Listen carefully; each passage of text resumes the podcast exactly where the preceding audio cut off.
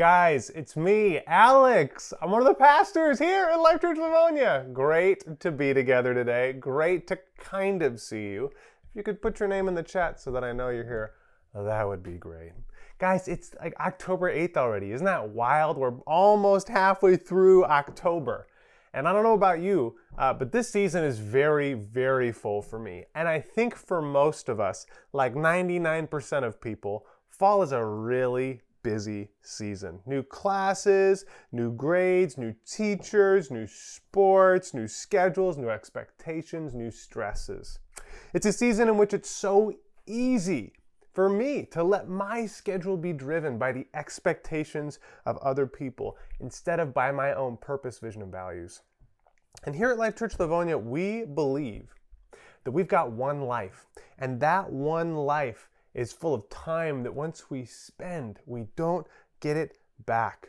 And so we want our fall schedules not to be driven by the pace of culture or the hope that somehow we can make everybody happy. We want our fall schedules to be driven by the things that are most important. And here at Life Church Livonia, we believe those are the values of Jesus. And that's where our core values come from. That's where our vision and mission come from. And that's why we're doing this series called Break through the busy because we want to recenter on what are the things that matter, not just in the immediacy of this season, but into eternity. And so, week one, we talked about our vision real people, real God, real life. And a vision is the answer to the question what kind of place are we making? And here at Life Church Livonia, we're trying to make a place where people can be real with each other. And those real people can come to know our real God and then experience real life change, real transformation, and real life to the full here and now in Jesus. And week two, we talked about our mission. If that's our vision, the place we're trying to make, our mission is how are we getting there? And that is through know, grow, and go. We do that through trying to help people come to know Jesus, through growing in depth of maturity uh, in relationship with both God and His body, and then going and serving the world as we fulfill the Great Commission. And on that week, a couple weeks ago, we celebrated baptism. We saw four different people uh, get baptized and publicly proclaim their commitment to Jesus, and we praise God for that. And then last week, Pastor Kate talked about one of our core values that we are highly relational. Everything we do is through the lens of valuing relationships. And that's not just from us, that's from Jesus. When he says to love God and to love your neighbor as you love yourself, these are the two greatest commandments. We take that really seriously. And this week we're talking about another one of our core values, which is that we are faithfully biblical. Sometime back in the mid 1800s, there was a small time British manufacturer, a man by the name of John Tate. Tate decided to go into business making compasses, which you know were a very popular and necessary navigational tool for any discipline of travel and merchandise in his day. So Mr. Tate set up a factory. He installed machinery, he hired workers, he made large investments, and he began turning out compasses. He had just completed his first batch of 500 compasses when a problem came to his attention. You see, things were looking up at that point. Production was running smoothly, his dreams of owning a business and making money in the Industrial Revolution were all coming true. But then one of his workers came to him and said, Mr. Tate, we just finished the first batch of compasses, but could you help me understand which way is north? And Mr. Tate, confused and kind of irritated, grabbed the compass from this gentleman to show him which way was north because it obviously has it written on the compass.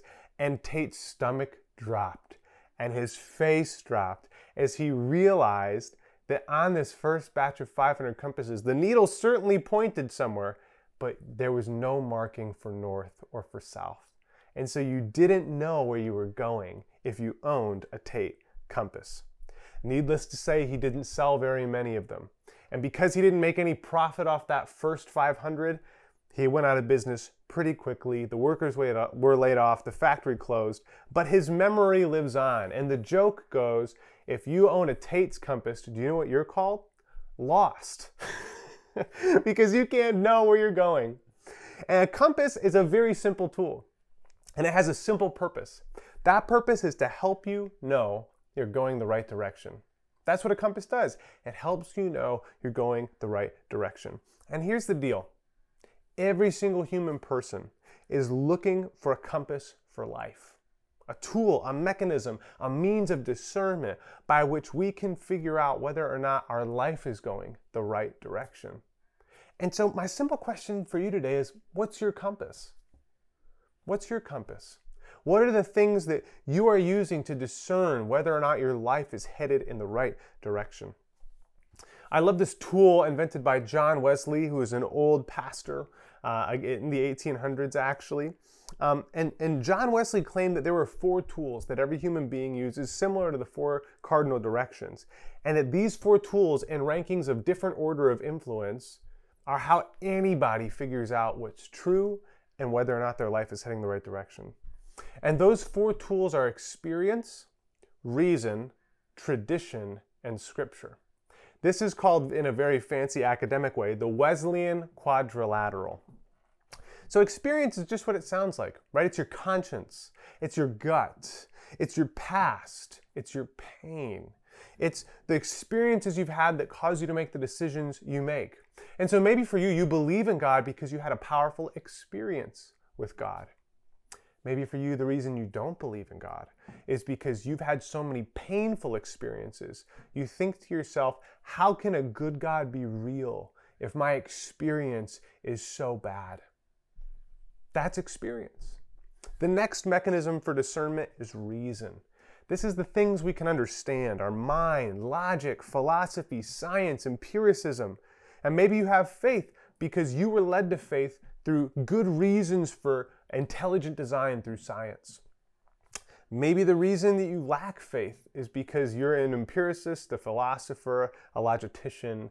You pride yourself on your intellect and you don't think there are good reasons for God. The next is tradition, the people who came before us. Tradition is more than just what my parents did, it's our history, it's culture, it's political affiliation, even. What have we always done? And maybe you believe because your grandma believed, and you think your grandma is one of the greatest people you know. And so, in keeping with the tradition of your grandparents, you keep in faith with Jesus. Maybe you don't believe because your own personal family history is one that's so destructive. Maybe you come from a family of Christians or maybe even pastors and ministers who did not do a good job representing Jesus, and so you're trying to break from that tradition. Now, tradition is not something that's uh, often prized here in America. We love to break tradition. We think of tradition as old, stodgy, useless, uh, even we think of it in so many negative ways. Uh, but in other cultures, tradition is really highly prized. And lastly, is Scripture. Now, this may seem funny because maybe you're here today and you're like, well, I don't believe the Bible, or I don't know if I believe the Bible. Why would I use Scripture as a means of discernment? And really, what I'm not saying is the Bible. The Bible is a Scripture, right? But so is the Quran, so is the Bhagavad Gita, so are many other, there are other religions with other scriptures. When I say scripture, I don't mean you believe the Bible. I mean that these are the things outside of yourself you point to as authoritative. And so for many people in America, maybe their scriptures are something that they saw on TikTok and this one quote that was really powerful in a book they read in high school and you know something their dad said and something that maybe something from Taoist or Zen philosophy and you know we, people just kind of piece together things that they go that's authoritative that seems true to me. And so when I say we're faithfully biblical, what I mean is this all of us rank these four things in terms of most important to least important in determining what's true. And at Life Church Livonia, each individual has different rankings of these things, but as a church, Scripture is our number one and the most influential in how we discern what's right and what's wrong, what's true and what's not, what is reality and what isn't. And even more than that, I would argue if the Bible isn't your number one discerner of truth, you are using a Tate's compass that will inevitably make you lost. Now, you may be thinking that's a bold claim, and it is a bold claim. You might be thinking, I don't believe the Bible. Why should I care about anything you have to say after this?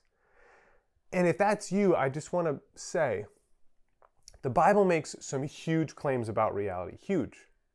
The Bible claims that the nature of reality is such that there is a heaven and there is a hell, that real people are going to go, including you. It teaches that we get one life and that's it. There's no reincarnation.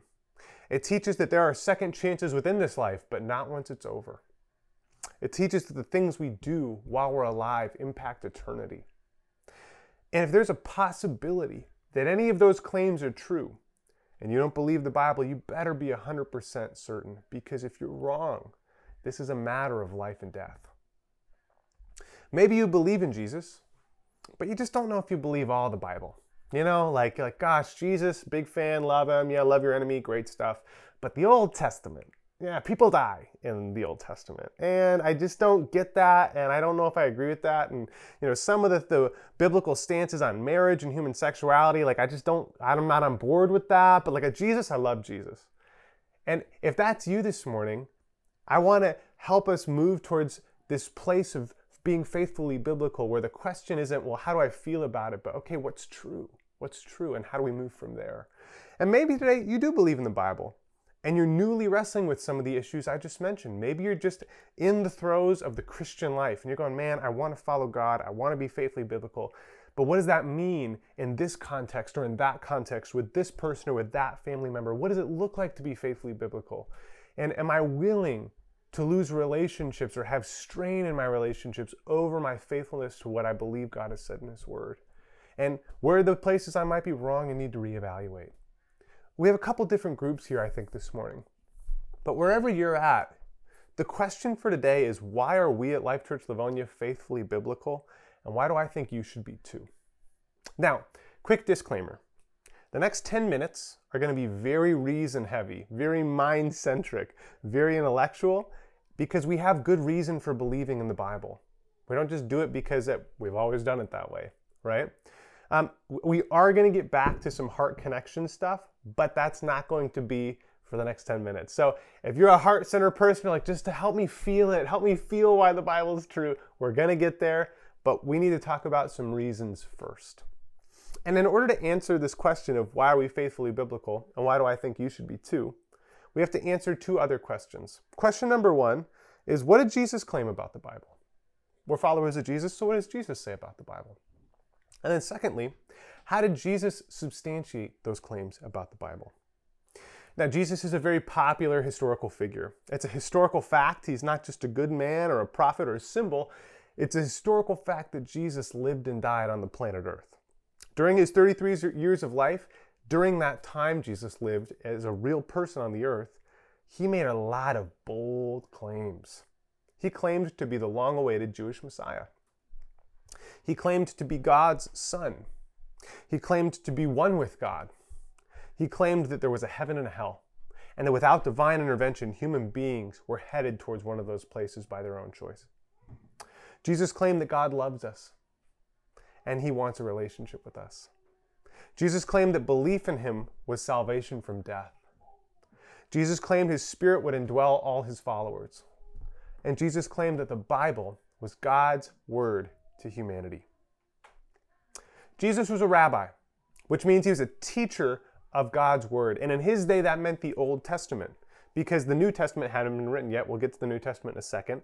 But to Jesus, the Old Testament Jewish scriptures that he lived and taught from were not interesting literature to be played with intellectually. They were not emotional stimulation that just lasted till Monday. And they were not one opinion in the midst of many more complete ideals of today. They were God breathed truth. Jesus would say things like, God spoke by the Holy Spirit through David. And then he would quote a psalm. He would say, God said, and then he would quote Moses. Jesus would say things like, No dot of the I or cross of the T will ever be broken until all these things are accomplished, as he referred to the Old Testament prophecies about him and about Israel, about the future and about God. Jesus begins his ministry by quoting Isaiah, saying God spoke through Isaiah about Jesus. Jesus quotes from Old Testament books like Hosea, Micah, Isaiah, Exodus, Deuteronomy, Jeremiah, Zechariah, and Psalms. And he quotes from them not as intellectual anecdotes or good lessons to live by, but as God breathed truth. Moreover, Jesus used scriptures on the road to Emmaus to teach two disciples how all the Old Testament pointed to and culminated in his birth, his life, his ministry, his death, and his resurrection. Okay, you might say, I can see that Jesus believed the Old Testament wasn't just a collection of ancient writings, but Jesus actually believed that the Old Testament was God's word to humanity, was truth. But what about the New Testament? And that's a good question. Every serious thinker should ask that question. But there's a good answer for that too. You see, the first four books of the New Testament are biographies of Jesus' life. We call them the Gospels Matthew, Mark, Luke, and John. We know about Jesus as a historical person from other first century resources, but the Gospels give us the most detail on his life, death, and ministry. Now, the Gospels are not just biblical documents, they are historical documents from the first century AD. And there are four different biographies, like I mentioned, and these were recorded from eyewitnesses, people who actually saw and were with Jesus and witnessed the events that took place. And in terms of their validity as historical documents, the New Testament has 24,000 supporting documents verifying its historical accuracy. The next most supported document in the ancient world is Homer's Iliad, with only 643 supporting documents. The New Testament is airtight in terms of uh, critically assessing its historical validity as actually being written uh, by the people it was written by and the places that was said that you know those things took place in. And it's 40 times more supported than any other resource that we have in terms of historical accuracy. Now, some of the New Testament books that were written that are after the Gospels were written after Jesus' life. So, how could Jesus possibly think that the, uh, after the accounts of his life that that was scripture, that that was God breathed truth. And I really appreciate the Gospel Coalition's blog on this matter. The writer says this Near the end of his earthly ministry, Jesus had an important conversation with his disciples. He told them that he would soon die and he would soon rise again and ascend into heaven. And in preparing him and preparing them for those events, Jesus said this. And this is from John 16. He said, I still have many things to say to you, but you cannot bear them now. When the Spirit of truth comes, he will guide you into all truth, for he will not speak on his own authority, but whatever he hears, he will speak, and he will declare to you the things that are to come. He will glorify me, for he will take what is mine and declare it to you. All that the Father has is mine. Therefore, I said that he will take what is mine and declare it to you.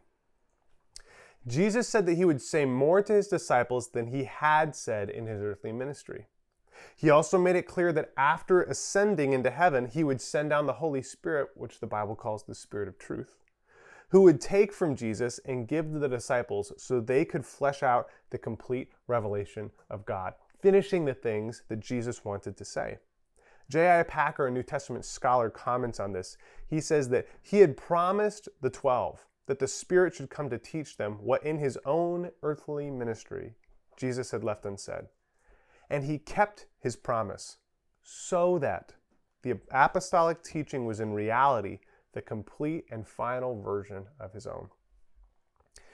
What he means by this is very simply as Jesus died and rose from the dead after his resurrection, he tells the 12 disciples, Listen, I didn't get to tell you everything I need to tell you, but don't worry, I'm sending my spirit to tell to speak through you from me and finish what I wanted to say.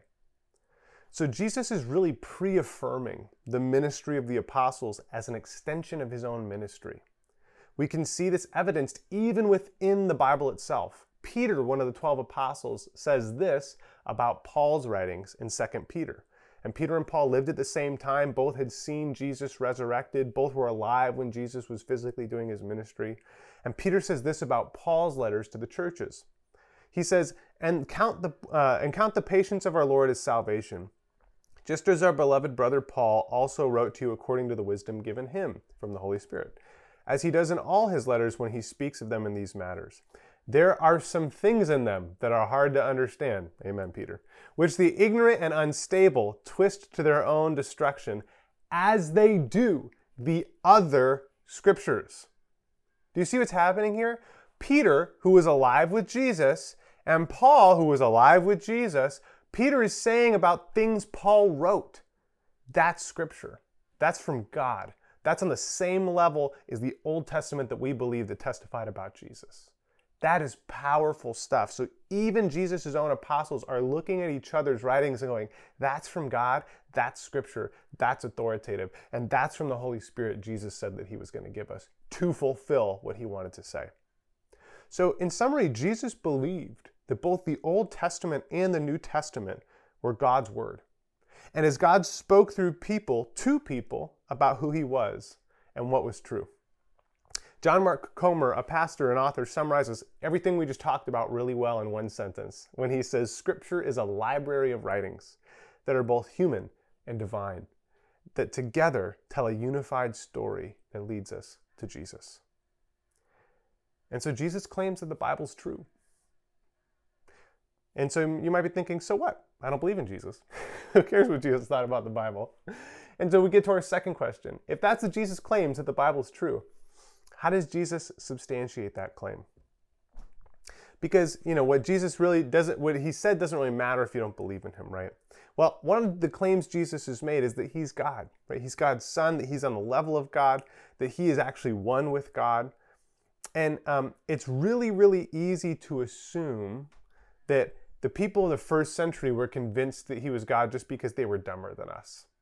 You know what I mean? Like we just think like, oh, ancient people were stupid and uncivilized and they didn't really get it. And so, you know, of course Jesus could convince them that he was God, but not me. I'm a I'm an academic. I'm an intellectual. I'm a thinker, you know? and that's called historical arrogance. It means that we assume that we're smarter, wiser, and better of the people of the past. But the people of the past were not fools who couldn't discern truth from lie. Um, who were, they weren't just bound by their own time in human history, fully ignorant of reality. The people of the past gave us mathematics, need I remind you. They gave us science, the empirical method, uh, the scientific method, rather. They gave us uh, the seven wonders of the world. They gave us art and so much more. And what's more, Jesus was not the first Jewish person to claim to be the Messiah, okay? There were many who had come before him who inspired a group of people to follow that to follow him as Messiah. And then you know what happened to these would-be messiahs who said, "It's me, I'm God's fulfillment. I'm the one prophesied about." They were killed.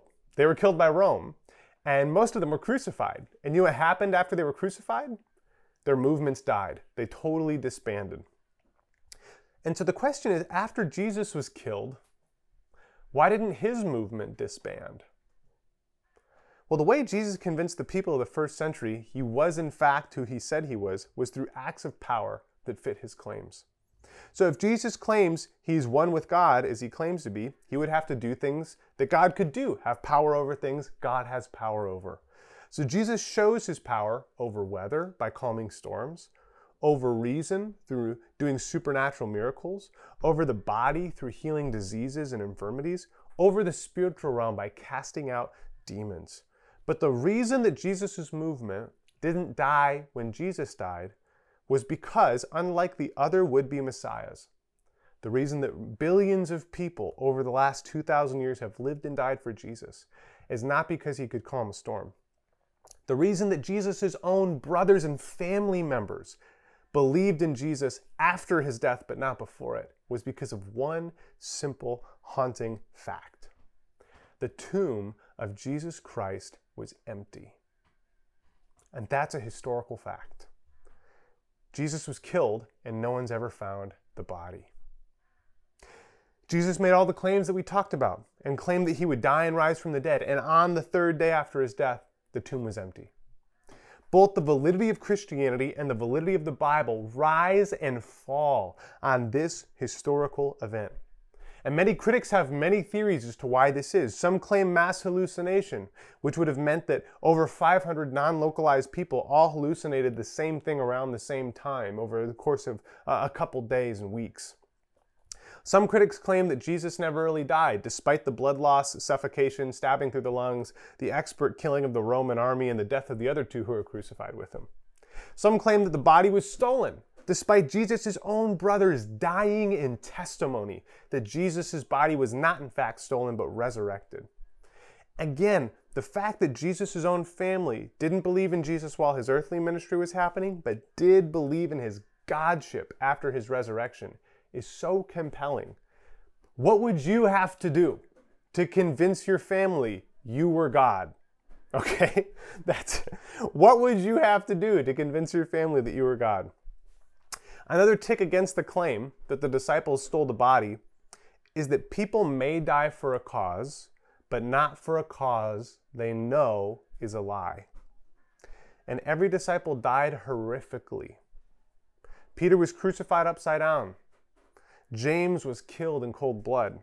John was boiled in oil and didn't die, but was horribly disfigured. And then he wrote his contributions to the, New, Testament, saying that Jesus was Lord and risen from the dead.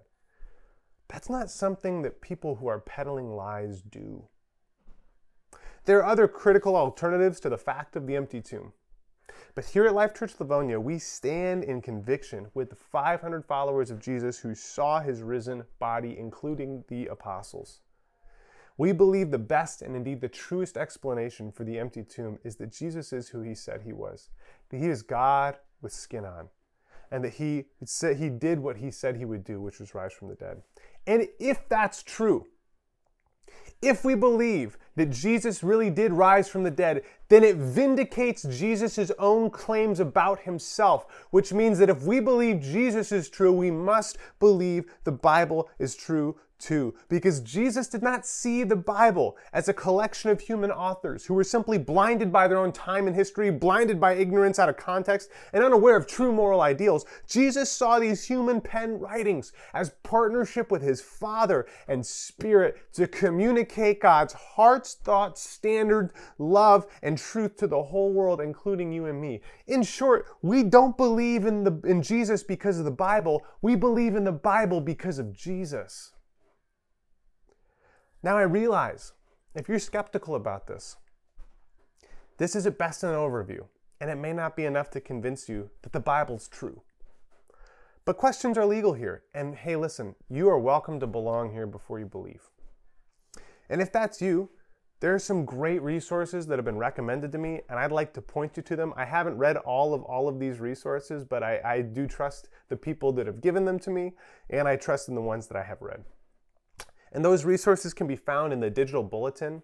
Things like The Case for Christ by Lee Strobel, Evidence That Demands a Verdict by Josh McDowell, Mere Christianity by C.S. Lewis, and others. And I'd really encourage you to check those out if you're interested in more. And I would love to talk to you and have a conversation about God and whether or not God is real and Jesus rose from the dead and all those things.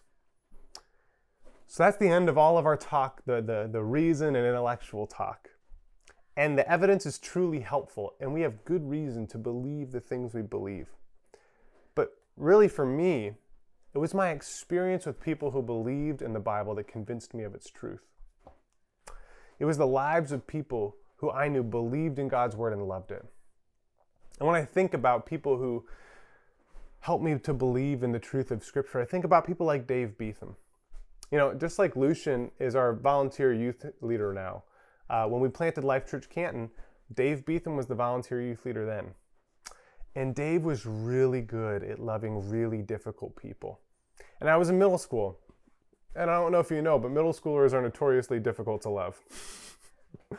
Awkward and annoying and goofy and distracted. And there were a couple kids in the youth group that were really hard for me to like. And Dave loved them so well and would talk with me about why Jesus loved them and why that meant we needed to love them too. And Dave believed in God's word. And because of that, Dave helped me learn how to love difficult people. I think of people like Sharon Buttrey. One of my favorite stories about Sharon is the time she turned a mugging into a hugging. See, Sharon's a missionary in uh, Hamtramck, Michigan, and um, just is such a, a powerful ministry there. And Hamtramck can be a dangerous place. One day, as Sharon was getting into her car, a gentleman in a hoodie uh, opened the door just as she did and got in with her into the passenger side and pulled out a gun and said to Sharon, Give me all your money. And Sharon, surprised but not overwhelmed, began to take out her wallet and talk to the man. Okay, okay, let me see what I've got. And as she was pulling out her wallet, she saw the man's hand was shaking. And she paused the money and just turned to him and said, You haven't really done this before, have you? and the man said, Give me your money. And she said, I just am wondering what's going on in your life that you feel like this is your only choice. And the man broke into tears and just shared with Sharon all about his life, about his son, about a recent breakup, about his desperateness. And Sharon led that guy to Christ and then invited him to church that Sunday. And you know what happened? When that guy didn't show up at church, and, and I believe Sharon gave him a little money to help him after hearing his story, uh, but it turned from a mugging into a gift. you know. And so she leads him to Christ. That church, uh, that Sunday, he doesn't come to church. And the local gangs in Hamtramck loved Sharon because Sharon had single handedly saved Hamtramck from bankruptcy multiple times by writing grants for the city. And so the local gangs love Sharon. So she reached out to her gang contacts, finds this guy, and shows up at his place and goes, What the heck? You didn't come to church like you said you were going to come to church. And she's chasing her mugger down to come to know Jesus and change his life.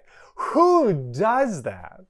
Who can see someone who is trying to attack and victimize them as a person who needs love and a person who needs hope and a person who needs Jesus. You know why Sharon did that? Because Sharon believed the Bible. Sharon believed that what God said was true. I also think of my Uncle Jamie, a man named Jim Wallace. Now, my Uncle Jamie lived in a time in uh, American history where racism was normal, it was expected, and it was defended with the Bible. But my uncle could see both through the Bible and his own experience that this was deeply wrong. And because of the teachings of Scripture, it gave him courage to stand up against something that was wrong, even when it was considered right. It was because of the teachings of the Bible that he was able to stand against racism in the 1960s. And it's because of the teachings of the Bible that these people who I love love people so well. They were able to live bigger lives than I had ever thought. Lives that were bigger than survival, but were about purpose and standing up for what's right and loving the most difficult of people. Their example was enough for me to begin trusting in God's word a little bit at a time. And you know what? Every time I took a step of faith to obey God's word, my life was so fruitful and full, it was overwhelming. Every need I have I had God provided for. Every sacrifice I made, every change I've allowed, everything I let go to be obedient to God, it's all been worth it a thousand times over, and I would do it again in a heartbeat.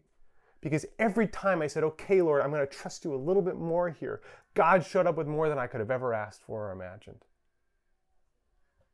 I followed Jesus because in every leap of faith I've taken, he's proven to be true. Jesus has changed me at the very core of my whole being. I am not the person I was before. And I thank God for that because I see where my life was going. And I'm so grateful that God saved me from that. Jesus didn't just save me from sin, He makes me continually whole day by day in the most fundamental and profound parts of the human experience. I believe in the Bible because of good reason and because of real experience of the hand of God in my life to transform me in the most profound ways. And that's why we do what we do here, because we want you to experience that too. We want you to experience life and life in all its fullness. That's why we're called Life Church. So, what does that mean for us here today? If Jesus rose from the grave, then he is who he said he is. And if he is who he said he is, the Bible's true. And it's this self revelation to humanity, it's God's self revelation to humanity about what's good and wrong, about what's evil and what is right, about what is reality and what is a lie, about what God's will is and what it isn't, about what truth is and what it isn't. So if you're a follower of Jesus, I just want to ask you how well do you know God's word? And I don't say that to shame you. But if we're Christians, we believe this book and we base our lives on it. And I know part of my Christian journey was becoming deeply convicted that I based my life, I claimed to base my life on a book I didn't even know. And if that's you, I just want you to start with me. If you just have, if you uh, have never really read through the Bible, I just want to encourage you start with a regular devotional time, or maybe you start reading through the Gospels, or maybe you start reading through the book of Acts, or maybe you start reading through the epistles and Paul's letters. And if that's you, I just really want to encourage you to start with our Devo card, to just start with a regular time where you have silence, time in God's Word and prayer, where you write down your questions and you write down the things you notice. And we want to help you start this. So if you're struggling in this area, you're a follower of Jesus, but you're just struggling to get going here, please reach out to us. We really want to help you in this. Maybe you have a, a, decent quiet time and you've read several books or maybe even the whole New Testament. And if that's you, I just want to encourage you read the whole Old Testament. Read the whole Bible, understand it, contend with it, wrestle, let God speak to you. And if you've read the whole Bible once or more, or you're doing it again, I just want to ask you if you're familiar with God's Word, who are you teaching? Who are you walking with to help them understand what you have come to know? For those of us who are following Jesus, but we're reevaluating how much of the Bible we believe, or what parts we're going to keep, or what parts we're going to kind of ignore, or, you know, what things we are trying to figure out, and what, how, what does the Bible really say about these things? I just want to ask you are you willing to obey God if you don't understand? Having a place where you're contending with what the Bible really says, honestly, I think that's a normal place to be. I think that there's many parts of the Christian journey where you're just like, man, I, I don't know what God wants from me here. I don't know how to love this person in my life. Gosh, what does it really say about women in ministry? Gosh, what does it really say about marriage and human sexuality? And I think that those are really good questions. But my questions to you, if you're in a place of discernment, are who is walking with you? Are you getting input from both sides or just the side you want to side with? And then, are you willing to obey him if you don't understand? And finally, there are some of us here today who don't believe in Jesus, who don't follow Jesus, who don't believe the Bible's true. And if you don't believe in Jesus today, I just want to ask you what is holding you back? What's keeping you from following Jesus as Lord? What's keeping you from believing in Him and finding life and truth and hope and finding the love you've spent your whole life looking for? What compass are you using to guide you in your life right now? And is it working? For many of us, our compasses are driven by our fears, are pointing to our old pain that's unhealed, are pointing away from a voice in our past we're just trying to not become. Sometimes our compasses are pointing at the pride of being right or the shame of being wrong. But if you don't believe in Jesus today, I want you to know that Jesus was a real person who lived a real life, a perfect life, because, see, the Bible says that we have sinned. We've done things that are apart from God's plan. We've missed the mark, and that has separated us from God. But on the cross, Jesus took all our sins upon himself. And he died to put that sin to death and then rose that we might join him in eternal life. John 3:16 says for God so loved the world, and that includes you, that he gave his one and only son so that whoever believed in him would not die, but would have eternal life. And I want to invite you into that eternal life right now. I just want to invite you to pray with me. Jesus. Jesus, we just want to ask you by your Holy Spirit right now. We just want to ask you, who do you say you are? And is your word true? Give us ears to hear, Lord, and faith to trust your answer. Jesus, we believe that you are who you say you are, that you're not just a man, not just a good prophet, but that you are God. We believe, Lord, that you can do what you say you can do. We believe you rose from the dead and you died for our sins. We believe that your word is true because it is yours, and that you are right here and you are right now, and you are working for our good. Lord, we choose to step out in faith, and we choose to trust you. Help us, Lord, to take our next step of obedience. In the name of Jesus, amen. If you just prayed with us, please reach out to us. If you're looking for help at getting more acquainted with God's Word to be someone who's faithfully biblical, please reach out to us. We cannot wait to walk alongside you.